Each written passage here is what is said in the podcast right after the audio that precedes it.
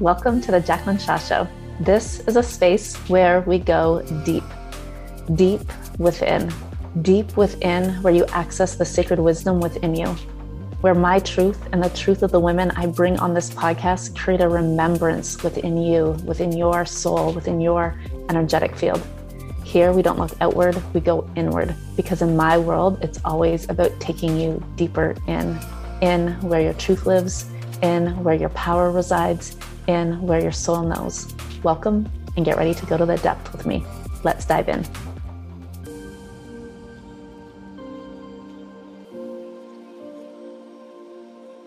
Hello, hello. Welcome to the Jaclyn Shaw Show.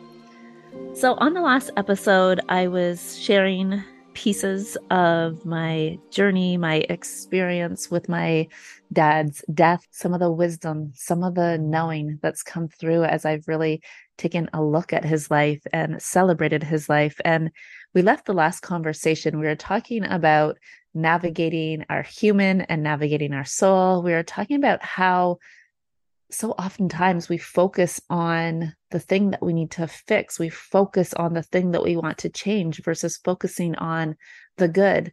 And one other element and piece of this, I feel like, is it's often so easy to look back and question things and wonder why and why did things happen a certain way? And what if this had happened instead? And what if we did this? Or what if we did that? Or what if we said this? And one thing I know so deeply, and I believe so deeply, and I so deeply trust in is that things happen as they're meant to. Things happen exactly the way that they're supposed to be.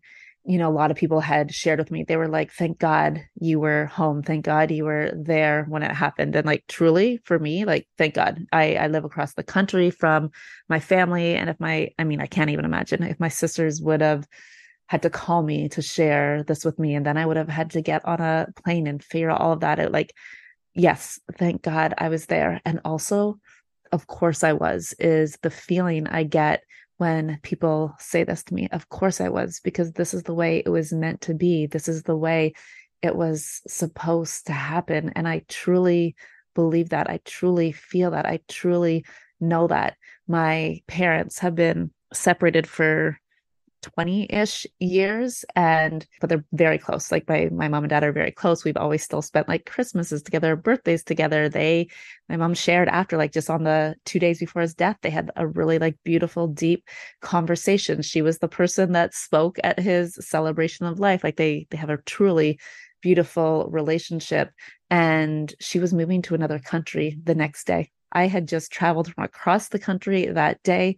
So for me, there was always this immediate sense of knowing like if it was his time to go, if he was ready to leave this physical plane, like this was the time when my mom was there, when I was there, when my three sisters were there, like when all of us were together. And I share this with you because I want you to be able to know, to be able to trust that life is moving, life is happening. It's happening for you. It's happening for you to be in this full human experience. And it's so easy to get bogged down with the questioning and the questioning why things happen and when they happen. And what if, again, this like, what if I did this or that? You know, if I look back on that day, I had arrived late at night, like 1 a.m. And by 11 p.m. the next day, you know, less than 24 hours later, he had died. And if I look back at that day, would I have chosen to spend my time differently that day?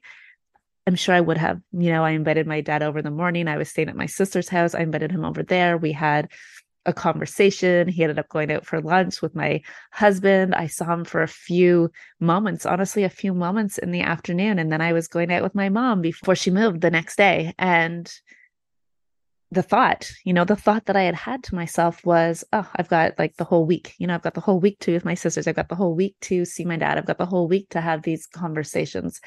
So I could go into the place of feeling guilt or sadness or beating myself up about, you know, why didn't I invite him to come out for dinner? Or why didn't I do this? Or why didn't I do that?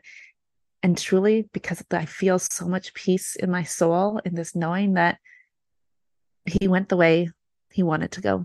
He went quickly. He didn't suffer. He didn't feel pain, which is something that he's always shared with us. And what I hold on to now is the last moment, the last moment that him and I did have together, the last moment when I can tell you the smile that he had on his face. I see it so perfectly. This glance that he gave me, it actually, in hindsight, feels a little wild to say. In that moment, I was closing the door to my sister's house and he was sitting there. And I said to my husband as we walked away, I was like, I said, my dad just gave me like a strange look. Like we just had this strange moment. And obviously, I didn't know he was about to die. He didn't know he was about to die. But there's these signs, these moments I could share with you, these these moments that feel like they're these little gifts from God looking back in hindsight, where I'm able to anchor into the trust and the knowing that everything happened the way it was meant to be.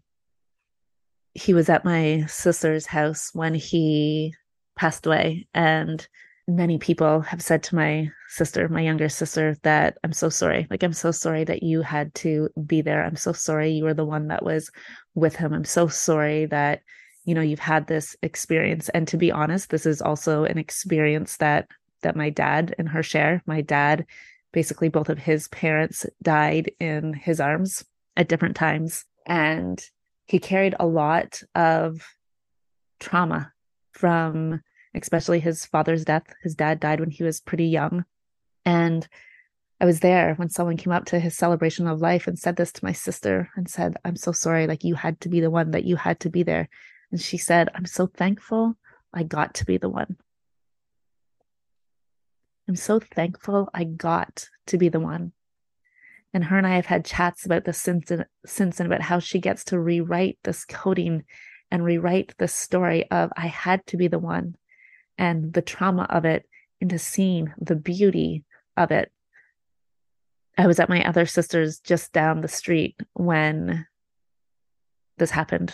And I got a call very immediately and was just told I needed to get to my sister's house. And so I left. I left one sister to go to the, the other sisters. My three sisters, like, pretty much live on the same street as each other. And as I was leaving my one sister's house, there was two ambulance and three police cars following me. And I just had this sudden, immediate knowing, which for no reason, my dad wasn't sick. There was no reason for me to feel this, but I had this immediate knowing that it was him, that something had happened to my dad. And I had the sense that he was gone. And so when I got there, when I got to her house, I was advised from my sister, I was advised from the paramedics once they were there and started working on him to not go into the room that he was in. He was downstairs, and I was advised to not go down there. And I'm so happy I didn't listen. I'm so happy that I did. I'm so happy that I saw him because I saw him in peace. And seeing him in peace has allowed me to remain in such peace. Seeing him in peace has allowed me to trust, to know, to understand in the divine at play in everything, that the divine has a hand in everything in life and how we live and how we love, in death and how we leave. And this might feel like a weird conversation for me to be having with you right now. This might be weird. Like, why is she sharing all of these details with us? And I mean, I'm sure there's layers of reasons here. I'm sure that there's a piece of me that just gets to be an expression and gets to hold on to these moments and gets to hold on to these memories. But really, for you, I want to share that there are so many different lenses that we can choose to view the world with. And there's going to be people that look through the lens of victimhood, that question, why did this happen? why did I have to be the one who are going to listen to people outside of themselves and tell them, like, no, you shouldn't do that, or you shouldn't go down there, or you shouldn't do this? Like, we have the authority within us. We have the knowing within us. We are the ones that get to choose. We are the ones that choose the lens that we look through. We are the ones that get to choose if we are the victim or the goddess. We are the ones that get to choose peace. We are the ones that get to choose love. And there are so many different ways that we navigate life, that we navigate life, that we navigate death, that we navigate losing someone that we love, that we navigate this journey of our soul and our human. And there is no right way. As I share my story here, it's not to share that how I view this, what I chose in this moment in time. There's no, this is the right way. There's, this is my experience. This is my story. This is my truth. And just like I carry my story, my truth, my wisdom, you carry your stories, your truth, your wisdom. And I find it so beautiful when we're willing to share these human, these very, very human experiences with each other so that we don't feel so alone on our journey, so that we don't feel so scared on our journey, so that we don't feel so limited on our journey. Right now, I'm reading a book called Home with God and if you've been following me for longer than five seconds, you probably know my love for the Conversations with God books. And this is, I believe it's the final book that Neale Donald Walsch wrote in the Conversations with God series. And it's called Home with God in a Life That Never Ends. Truly, I never have the words for these books, but like the words are wow. Beautiful, powerful, I feel such a deep resonance in my soul and the soul remembrance like every time it comes forward as I read the Conversations with God books, but this in particular right now, Home with God at this moment in my life, the core message in this book is that when you're not afraid of dying, then you're not afraid of living. And this was so true for my dad. My dad did not fear dying and he did not fear living. I feel this is very true of him. He was not afraid of dying. He was very clear for years that his death, whenever it happened, got to be a celebration. It got to be a party. His death got to be a representation of who he was during his human moments on earth. And this is what I hope you take from these past two episodes as we've been discussing navigating the human and the soul and finding our truth within our human experiences and looking at the good and what we want to compound and not spending time dwelling in what we should have done or could have done, trusting that things happen the way they happen, that things happen for a reason, that things are happening for our soul's evolution.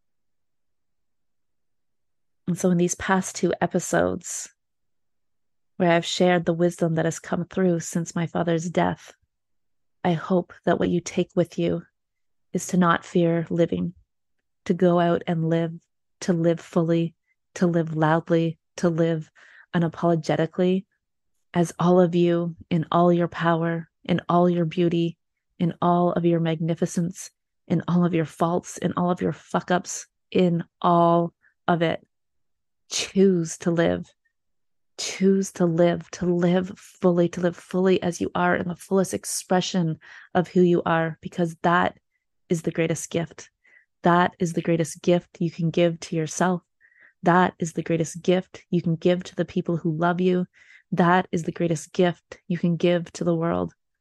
To live fully to love fully to be fully all that you are